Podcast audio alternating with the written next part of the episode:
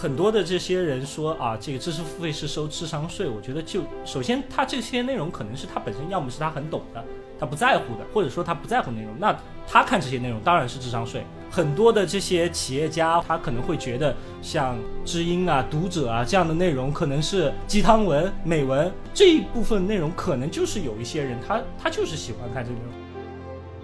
还是有很多的创业公司和大公司的员工或者组都是很拼的。嗯，我们也能看到 Google、苹果的一些组可能也是这样的一个状态。对，Google 和苹果也会九九六吗？呃，会有部分的组啊，可能有一些比较拼的。就取决于老板。对，取决于老板。但是反观国内，这个我觉得，我确实可能要很直面的指出，那在那个时候风口一出来的时候，大家更多的是说，哦，我去造一个眼镜，你去看有多少公司去造了眼镜，拿了多少的钱，最后全部死掉，那个眼眼镜都烂在那，就就是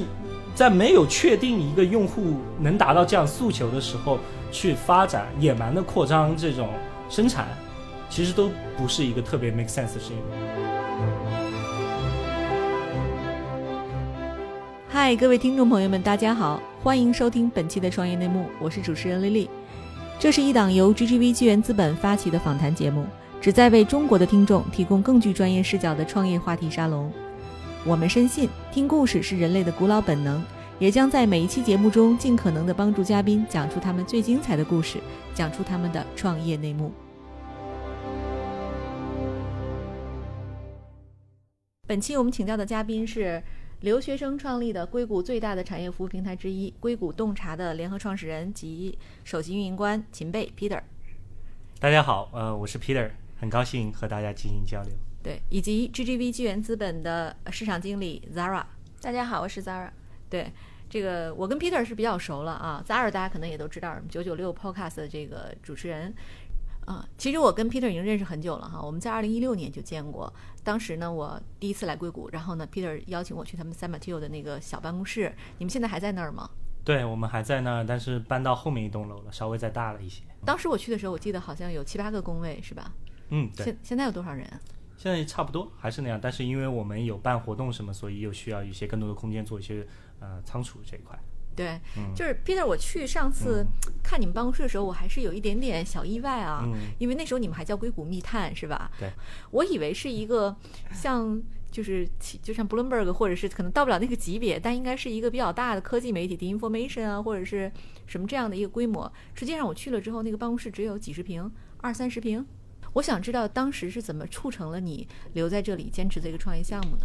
我是从嗯南加大毕业的啊。当时是哪一年啊？呃，二零一四年的时候啊，我二零一二年到二零一四年的时候在南南加大念的呃电子信息工程，然后学的是啊 computer networking 啊计算机网络的方向。那毕业之后呢，就到了这个硅谷这边去做码农，最早就是啊就是就是一直 coding coding，对这样的一个状态。呃，那是到了工作了大概一年多的样子啊，我和啊我们另外一位这个创始人李潘就认识了，啊认识了之后呢，我们都是有一些创业的想法，也都是比较活跃，比较聊得来，然后我们就去呃各种的硅谷当时各种线下的这种创业活动去参观去了解，高创会啊，呃硅谷创业者联盟啊啊这些活动都非常棒。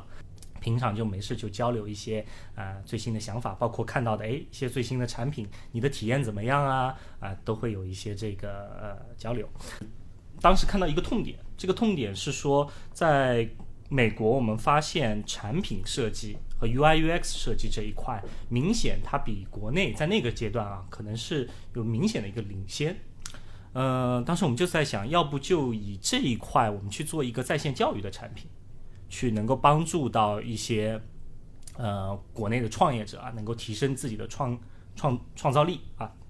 那到后来的话，就呃我们就就发现啊，身边有这么多的好的产品，然后我们就就在想，要不我们就把这些内容啊，能把它写出来，正好碰到有微信这么样的一个平台，说哦，每一个人都可以去展示一个什么东西，或者说能够写一篇文章，让所有的人都能看到。那我们就想，哎，我们要不自己就搞个公众号，把我们看到的硅谷的最顶尖的这样的一些创新的产品，我们去深度的把它剖析一下，然后发给所有的人去看。嗯，那李潘呢，他最早是这个做这个品牌管理的啊，他这个他是八十年代的人啊，我是九十年代的人，所以这个这也挺有趣的，对今天这个屋里是不是就我一个八十年代的人？对对。然后我们我们就当时就说，哎，那就搞个公众号，然后没想到这个就一写就火了。对你们，开始做的时候是哪年？我们开始是一五年的时候。那个时候有没有一篇，比如说爆款文章就火起来了，或者是那个时候国内的人最关注硅谷的话题是什么呢？呃，一五年的时候是当时应该是 Uber、Airbnb 啊，就是兴起，然后国内开始炒共享经济这个概念的时候，第一篇文章我们当时写的是那个呃，标题是叫“听硅谷工程师、产品经理们分析一百一十亿美元的 App，再和他们交个朋友”。那其实这篇文章写的是 Pinterest。嗯啊，我们当时觉得 Pinterest 无论从它的那个瀑布流的那种啊 UI UX 的 design，还是说它本身产品背后的呃图片搜索引擎啊等等的这样的一些算法的这，无论从这个交互层面还是从技术层面都有很大的突破，所以说它才能拿到这么高的这个融资以及呃能够拿拿到这么高的估值。所以我们当时觉得这个产品很棒，我们就把它写了出来。啊，当时第一部分写的是啊，它整个的一个交互体验，后面是写了它的一些这个啊，包括一些竞争对手，它的市场有多大，它的技术是怎样的等等这样一些内容。呃，当时就有了呃七千的阅读，所以我们第一篇文章就挺幸运的啊，就是找到了一些核心的这种受众受众群体。那我们第二篇文章呢，是真正的就算是可所谓的爆款了。呃，第二篇文章当时写的就是一个共享经济的一个 app。是叫 Luxy，L U X E，是一个哦代车，对对停车的那个，对对代车泊泊呃代客泊车的这样的一个应用啊、它我们也持续关注了这个产品，因为确实是我们的一个所谓的一个我们的标志，一个 一个福星吧，这样的一个 app，所以对，呃，当时那篇文章呃最后的阅读量应该是有七八万的阅读，第二篇文章，所以我们真的是觉得这个是挺惊讶的一件事情。呃，那转发了我们的一些汽车大号啊，或者说什么，都是十万加的阅读。对，当时就是很、很、很、很、很激动了。然后，呃，当发现这个粉丝蹭蹭蹭的涨的时候，我就没心思 coding 了，就就没就时不时都是在刷这个微信公众号后台。嗯，对，就大概是这样的一个情况。那其实一开始的时候，这个硅谷密探的文章是您在写吗？呃，其实也不是，就是可以说是，也可以说不是。那我们的形式，所谓的形式，我们自己有一个名字叫 PUGC 形式。啊，PGC 大家都知道是这种专家去写一些东西或者去 generate 的 content，呃，那 UGC 的话是用户他去产生这样的内容，那我们的话是叫 PUGC，那我们会组织一批志愿者，那我们前前后后志愿者大概也有一百人左右，那这些志愿者呢，我们会在每周一的时候去开一个选题会，大家会提交哦，这个我看到的最新的呃最有趣的 app，那大家讨论下来之后，就会最后选出我们最后想写这样的选题。那这些 app 最后会交给每个 app 会交给两个人去写，那一个人可能是写我刚刚提到前半部分啊，产品交互体验方面的部分，另外一个人是提呃去写这种商业的部分啊，市场啊，然后竞争对手等等这一部分。那他们两个人把各自部分写完之后呢，会由我来去整体的去啊、进行加工润色，呃，去增加一些 insights。嗯，对，增加一些洞察，那再会有李潘，他从设计层面啊，从创意层面再去提升整个的文章的质量啊，包括视觉层面去提升整个文章的质量。呃，所以说每篇文章，我们早期的每篇文章都是这么生产出来的。就是你们，我听说你们是有很多很多个群，然后社群运营的非常好，是吧？呃，这个社群其实也是挺有趣的事情啊。这个，嗯，最早的时候我们在运营粉丝群的时候，就是觉得需要跟粉丝有一些互动，这样能够从他们那儿去了解他们到底想看什么，以及我们哪些文章为什么会呃这么受欢迎。嗯，然后我基本上的话就是呃。在还没有全职创业的时候，就是说啊、上午上班啊、这个下午也工作一会儿之后呢，就是下午呃晚上回去之后，就基本上就泡在这个群里面跟大家去进行交流。嗯，其实群的运营它是需要有内容，以及需要有这个，比如说每周一次的这样的，或者说是呃有这样规律性的一些交流的。嗯，我所以我们当时早期的时候是说，我们把文章最后发到这个群里面，跟大家去说，哎，大家有没有什么样的一些反馈，或者说我们自己去提一个问题给到这个用户，让用户能进行一些反馈，那去这么去运营群的。嗯，在那个时候就是说，整个的这个这个用户会非常活跃。然后另外的话，我们也从这些用户里面慢慢找到了自己的员工，啊，找到了这个其他的志愿者，甚至找到了我们投资人。我我也想知道，就是说，呃，硅谷密探它其实作为一个媒体哈，它我们都知道媒体是不赚钱的。那在前期你们是怎么维持自己的这个开支的呢？确确实是这样，就是媒体的话，它赚钱是挺难的一件事情。嗯，所以说我们也会做这样的转型。嗯。早期的时候，我们是其实赶上了一个好的时代，可以说新媒体的一个好的时代。嗯，当时是整个新媒体啊这个红利期，基本上赶上了最后一波这样新媒体的红利。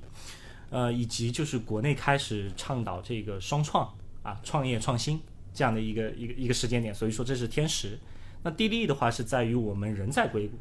那那个时候，可能三十六氪、它媒体虎嗅，他们也想做同样的硅谷板块，但他们的选择方式是因为他们首先他们人不在硅谷，所以更多的方式是采用呃编译啊，然后与其他的这个媒体平台合作的方式去产生内容。那我们人在硅谷，所以说，而且我们是在这儿呃成长的，我们在这儿去念过书，我们在这儿工作过，我们在这儿有有朋友，有这样的投资人、产品经理、工程师的朋友，那。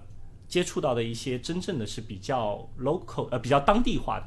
一些内容。那还有另外一件事情就是人和，我们就我觉得这个人和是在于呃我们的团队还是挺有趣的啊。那我是技术背景，那李潘的话是呃这个品牌传播的背景，呃然后另外我们早期的另外一位联合创始人，他可能是有一定的媒体和这种商业的背景。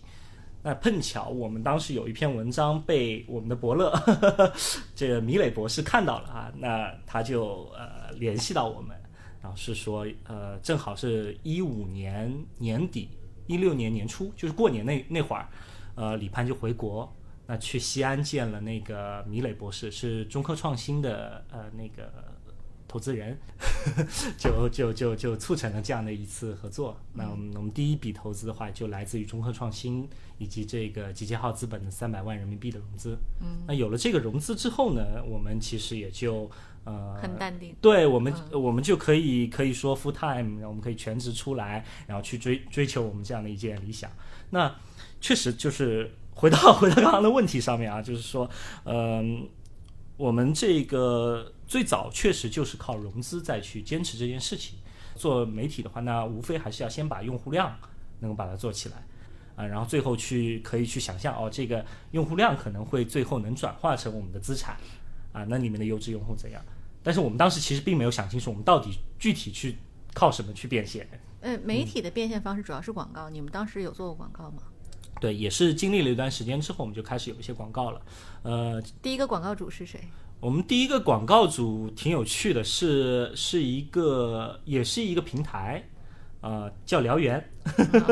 Boston。对，燎原挺有，对对对，我们跟燎原其实关系非常好啦。然后他们是呃做这个创业的职场的这种最早啊，最早是做创创业职场的这种交流平台的。那他们在这我们这儿去投放了他们第一次广告。当时我们包装的也就是说，哎，他们是一个想要去做成一个创业界的 LinkedIn 的一个感觉。这是你的第一笔收入吗？呃，不是我们第一笔收入。那第一笔收入来自哪里？我们第一笔收入其实也是非常有趣的一个经历，可能大家想象不到啊。是当时有一个地方政府的这个创新的部门，呃，他们呢就是呃有一个诉求，他们想去在呃当地去建立一个孵化器。那当时也是孵化器很热的一个一个时候，他说啊，那这个孵化器可以怎么做？如何更科学的做？他们就想来学学硅谷，当时就找到我们说，能不能帮我们去呃，能不能帮他们去请到一个呃，在硅谷当地呃做孵化器很资深的一个人？那我们美国人吗？对，美国人。我们当时就找到了联想之星的那个当时的那个负责人啊，Sam Simon 啊，然后。他也会中文，好像对我我现在记不太清那个事情了，但他好像也会中文，嗯，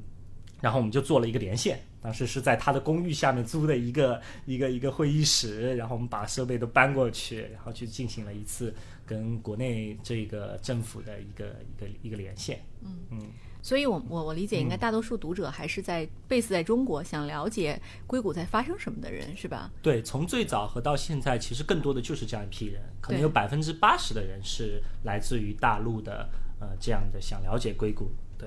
一部分人群。呃，硅谷密探现在也改名了，叫硅谷洞察。然后呢，我们的这个服务由原来的媒体，现在变成了产业服务平台。这个您能具体给大家展开讲一讲吗？对，产业服务平台这个定定位其实是呃，我们能力模型的积累到一定程度之后开始做的一件事情。呃，最早我们的能力是说能够写一篇啊，这个用户比较喜欢看并且比较喜欢传播的内容，这是我们最早的能力。那我们后来开始的一个能力呢，我们去尝试去做了一个呃做了一些知识付费产品，那会有这样做这种微型课程的音频课程的能力。那再到后来我们在硅谷这边办了一场呃全球化的两千多人规模的一个呃产业的峰会。那我们有这样的办会的能力，那再到后来，我们在去年的这个呃七八月份的时候开始做我们的研究院，那我们有了这样的调研以及做分析的能力，然后再到我们这个当下，嗯，就会发现一个当一个这个 C 端流量呃在增长变缓啊进入瓶颈期的一个一个情况下，呃我们。从一个 to to C 的一个一个新媒体平台，向一个 to B 的一个产业服务商啊产业服务平台一个转化的时候，那就是我们能力到这个点，以及这个时代到这个点的时候，自然而然的一件事情。那到这个阶段呢，我们就会发现，呃，那很多的这个企业，它可能在用户流量上面，它要么是有自己的方法，要么就已经有它的这个基础了，但是它在服务提供方面。所谓的供给端方面，它开始有有挺大的一些缺陷了。不管是说是在制造啊、研发，还是等等的，就是跟更 hardcore 的、更硬科技的这一块的呃事情上，他们发现了自己的瓶颈的之后，那我觉得作为硅谷密探也好，或者说我们现在这个硅谷洞察也好，应该要做一件事情，就是说能够帮他们对接到呃更硬核的资源。嗨，各位小伙伴，告诉你一件很重要的事情：创业内幕的听众群已经开通了。在这里，你可以和我们直接沟通，也可以第一时间了解到 GGV 纪元资本线下活动的动态，近距离聆听投资人的独特见解，并且结交其他互联网圈子的小伙伴呢。入群，你只需要添加微信公众号 CYNMXZS。我再重复一遍：CYNMXZS。也就是创业内幕小助手的拼音首字母，并在好友请求中标注“创业内幕”。接下来，小助手会帮助你完成入群操作。我们期待你的加入。其实，跟我们有类似的这种能力的中国的创业公司在硅谷的多吗？有，呃，这个首先我们是觉得有更多的这样的公司一定是好事情，证明国内的人还在看硅谷。否则没有这样的公司，就 证明可能大家对硅谷已经毫无兴趣了。所以，我我们是希望有看到更多的竞争对手也好，或者说一起在开拓这个市场的伙伴也好，呃的出现。呃，那在做同样事情的，可能有从资本角度切入的。那也有硅谷非常年轻的这个天使投资人郭威，啊，他们他不管是从投资层面，还是说在做这个 co-working space，包括是从呃这个对，包括龟兔赛跑的这样的新媒体，都是在做啊我们类似的事情。那也有一些其他的一些新媒体啊，包括跟品玩呐，我们都是都是非常好的朋友。我们也互相会分享一些客户。对 对，您刚才提到说，您其实去年办过一个大会，有两千多人啊。对，这个两千多人在硅谷，我知道那是那是超大的会了。还不错。对对，这个里边它的人员构成主要是什么样的呢？对我们办的是一场呃区块链的一个产业峰会。那这个会我们已经办了三届了，啊，是西海岸最大的区块链峰会，就是包括跟美国当地人办的会相比的话，我们都是西海岸最大的。嗯，那我们在做这些会议的时候，就发现，即便是在一九年年初这个区块链最自经历了一个泡沫破裂的一个寒冬期的时候，依然会有很多的人在我们这个会上面进行更深入的交流，嗯，的一个原因。对对，但是因为区块链在国内现在已经谈恋色变啊，对因为它这个 带来的这个各种各种炒币的这种这种割韭菜的行为，所以明年会不会就对你们是一个比较大的挑战？对，区块链只是我们的区块链也好，或者说这个产业也好，都是我们的一小部分。呃，我们把这样的能力啊，我们在通过这段时间积累的这部分能力，呃，我们已经发展到了呃很多的这个产业和技术层面。目前来讲的话，我们在教育和大健康领域的话，深入会更更多一些。你觉得国内的人对硅谷的关注这几年有下降吗？随着中国本本土互联网力力量的加强，就是大家会不会没有原来那么崇拜和关注硅谷了？呃，我觉得这是两方面看啊。首先，它呃一定是中国的资本助推了中国的一些创业者，呃，他可能会呃会会会更自信了啊。这个自信这个词，我可能还是说的比较褒义的。那有些时候可能就是甚至是有一些自负了。嗯嗯，国内它确实有很多的提升，但是当当下呃。人人口红利的这个这个已经没有那么明显，已经进入一个瓶颈期的时候，大家真的开始关注硬核的科技科技助推的时候，我们就会发现我们的创新力在这一块可能还是和顶尖的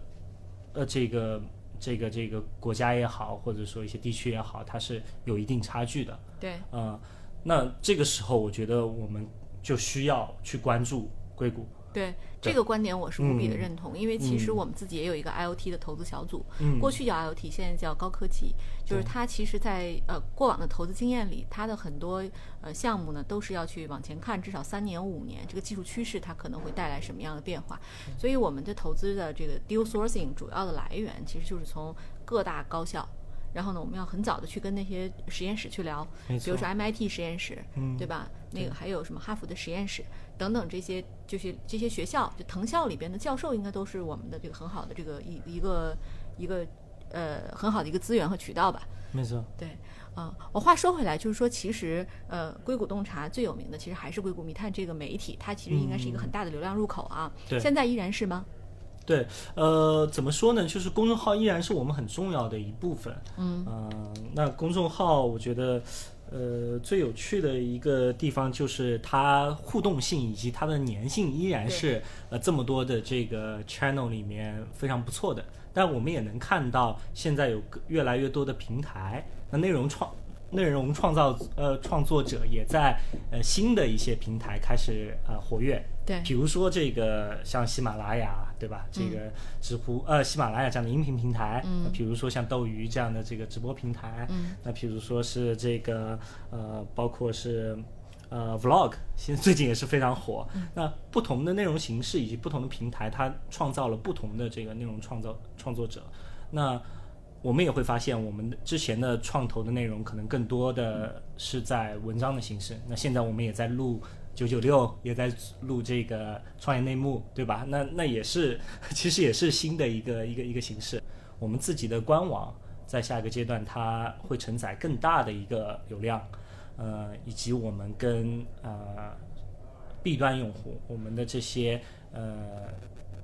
企业的管理者、决策者的一个交互，可能更多的会在我们自己的平台上面。对，哎，我其实你刚才讲的时候哈，我的第一感受就是我对标到的中国公司应该就是三十六氪，嗯，非常像你们两边的这个产品啊什么，只是说你比它稍微这个体量小一点儿，嗯，就是我想。知道，就是三十六氪已经有自己独立的这个 A P P，然后呢，它有这个很多独立的各种渠道了。对啊，然后它在喜马拉雅上有好几档这个 Podcast 在播。就是咱们呃硅谷洞察是不是也有类似的布局呢？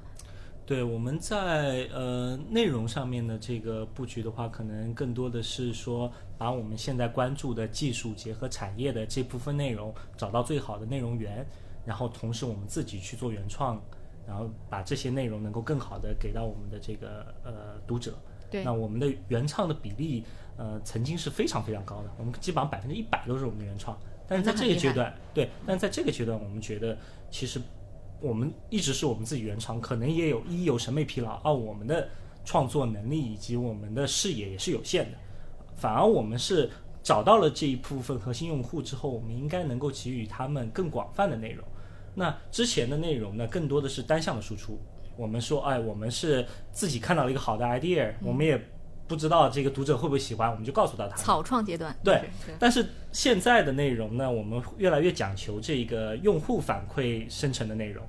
那我们的文章以及我们的新的我们的官网上面的一些互动的环节，包括向专家提问的这样的一个环节，是方便我们去收集更多的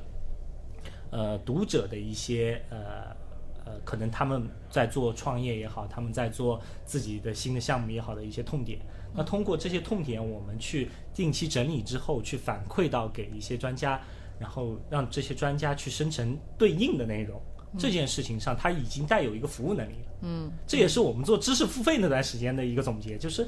就是你做一个内容，你不能光是让大家觉得好看好玩，而是它得有用。嗯，而且这个呈现的形式，它是要带有一些服务的一些感觉，最后才会有人买单。是，对。哎，Zara，因为你在美国，呃，也在美国的媒体 Information 工作过啊，然后你也是一个横跨中美两国文化的人，你觉得就像硅谷洞察这样的模式，在美国的英文媒体里有类似的这种的公司吗？嗯，我觉得美国美国挺多媒体都想做跨平台的服务提供者，比如说 TechCrunch 也有 Crunchbase，然后这样的一类信息平台，然后他也办 TechCrunch Disrupt 这种大会，然后很然后那个 Recode 也办很大的那个那个 Code Conference。然后大家都在想通过什么其他的方式变现吧。然后像 The Information 属于比较独特的，就是通过订阅方式，只通过订阅收费，然后不没有任何广告的一个新兴的模式。嗯，对对对，我觉得 The Information 确实做得非常好。它其实它的形式跟呃，它可能跟就这个订阅模式是跟逻辑思维是有点像的，但是啊，当然它做的内容是不一样的。嗯。对，Peter，我们说回来，就刚才你你讲了这个关于知识付费的事情哈，你怎么看知识付费这个商业模式？呃，我觉得知识付费首先是一个很不错的一个呃内容商品的一个形态。啊，最早的内容商品可能就是书，对吧？然后可能是有一些这个课程，这些都是内容商品。嗯，那到了一个这个音频化，以及有很多的音频场景，对吧？开车也好，搭公交也好。的这样的音频场景的出现的时候，我觉得知识付费产品是一个很好的在当代的一个一个产品形态。嗯，但就像呃我们在做知识付费的时候发现的，不是所有的内容都适合去装在这个产品形态里面。嗯，那那可能像得到做的呃管理的商业类的这样一些内容，它可能是比较合适的。因为这些老板都比较忙，那他可能就是花个五分钟六分钟的时间。啊，每天听这么一小段内容，对他们来说就可能有，而且而且会有共鸣，因为他们生活中的就是在处理这样的一些问题。对，然后但是会有一些人他说啊，包括知乎在做知识付费的时候，就受到了粉丝们的不少粉丝们的强烈抵触，对吧？对我，我其实就想问同样的问题啊，就大家会不会觉得说，以前啊，这个我们三个留学生创业，然后呢，给我们留学生提供了这个呃交流的平台，也给中国的这些创业者提供了了解硅谷的机会。现在呢，他们已经是商人了，然后呢，他们开始收费了，这个中间用户会不会有各种各样的抱怨啊？首先，我们的用户没有啊，他们。对他们觉得，你们用户用户为什么这么好呢？嗯，不知道，我们的我们用户还还还就就找着机会要给我们打赏，就这这个还挺欣慰的一件事情。而且确实，它跟普通的文章它是不一样的一个体验。嗯，它是一个我我觉得这个知识付费它是一个服务产品，很多人可能把它认为它就是一个内容，但它其实是一种服务。它通过把这些内容去进行。像我们在做知识付费呃课程的时候，我们是问了多少专家？我们可能做新零售的课课的时候，我们找了十几个专家，最后挑出来了四个啊。当然，Hans 是我们的首选的首发嘉宾。对对，谢谢谢谢。对对，呃，那我们会接触这么多专家，去最后整理出一个课程，并且邀请最优秀的这些老师去跟大家去讲这样的课程。那这本身不再是一个内容了，它是一种服务了。嗯，总的来说，其实就是硅谷洞察的读者应该还是有付费能力的这种高知的人群，这个这个很大关系。对，这是一个对挺大关系。还有就是说，我觉得说智商税这件事情是真的是挺扯淡的一件事情，因为呃，每个人他对于不同的内容，然后尤其是所谓的这种内容商品啊，他他确实是态度不一样。中国人太习惯免费了，不管是听音乐对吧，还是看书，还是什么，还是对吧打游戏，都都习惯盗版，都习惯免费，这个是确实是一个不合理的一件事情。那在当下版权意识这么提高的一个情况下，那知识它知识内容的商品，它就应该去支付合理的费用。只不过这个是多还是少，以及你愿不愿意为这一类内容买单的，是是个人的一个选择。那很多的这些人说啊，这个知识付费是收智商税，我觉得就首先他这些内容可能是他本身要么是他很懂的，他不在乎的，或者说他不在乎内容，那他看这些内容当然是智商税。那很多的这些企业家，或者说是一些这个呃这个呃，他可能成功成功人士了，他可能会觉得像知知音啊、读者啊这样的内容，可能是对吧？鸡汤文、美文，那。这个是他们的认为，但是这一部分内容可能就是有一些人，他他就是喜欢看这个内容，对他会他满足了他的一些心理。而且我当年对吧，我初高中的时候，我也可喜欢看读者，可喜欢看青年文摘了，对吧？这个这我也买过，对对对对，我我觉得这个这个这个智商税，这个是说智商税的这个人，他一定是 读者和青年文摘是多么伟大的一家媒体哈，横跨了我们将近十几年的跨度。我看过，你也看过没，错没错，Zara 看过吗？嗯，看过，小时候 对嘛，故事会嘛，你能说它没有营养吗？对？对对，嗯啊，嗯对，特别有意思的讨论。因为上次我去见你的时候呢，我去一六年，正好幺零幺公路上有一个很大的事故，我在路上被堵了嗯差不多五个小时。等我嗯那个到你那儿的时候，我记得就天都已经黑了，我们约下午四点钟，我差不多九点才到。嗯，然后去你办公室就是还灯火通明，这其嗯实是九九六的状态，就它很像咱们中国的创业公司啊。就是您觉得这个现在在硅谷密探，在在硅谷这样一个我们强调呃 work life balance 的这么一个环境里，会嗯不会呃这个文化会显得格格不入？啊，那倒没有。呃，首先还是有很多的创业公司和大公司的员工或者组都是很拼的。嗯，我们也能看到 Google、苹果的一些组可能也是这样的一个状态。对，Google 和苹果也会九九六吗？呃，会有部分的组啊，可能有一些比较拼的，就取决于老板。对，取决于老板，取决于老板，对对对。那那一一切还是取决于事情，就是一件事情，你如果需要更快速、更高效的，呃，更更这个叫一起的这样的一个状态，能够把它完成的，你需要这样一个状态，那你就必须得这么做，否则你做这个创业干什么？就像那个美剧《硅谷》里面有一个情节啊，就是呃，主角他们的公司已经做得很大了，但是招募的两个的这个技术团队，他可能不不是特别好，然后结果结果这两个技术团队的这个 leader 都都不干了，都不工作了。那到那个时候，产品又需要一个很快的一个 release，对吧？就是要发布。那在那三天里面，啊、这个主角他就他就花了三整天的时间，他自己啊，作为一个就像扎克伯格亲自花了三天去编代码一样，这个这个就是取决于他做事情的这个决心到底有多大，以及他一定要去把这个事情完成。对，因为二位其实都是在美国生活过多年的人哈，嗯。我想请教一下，就是你觉得你了解的美国创业者和中国创业者最大的不同是什么？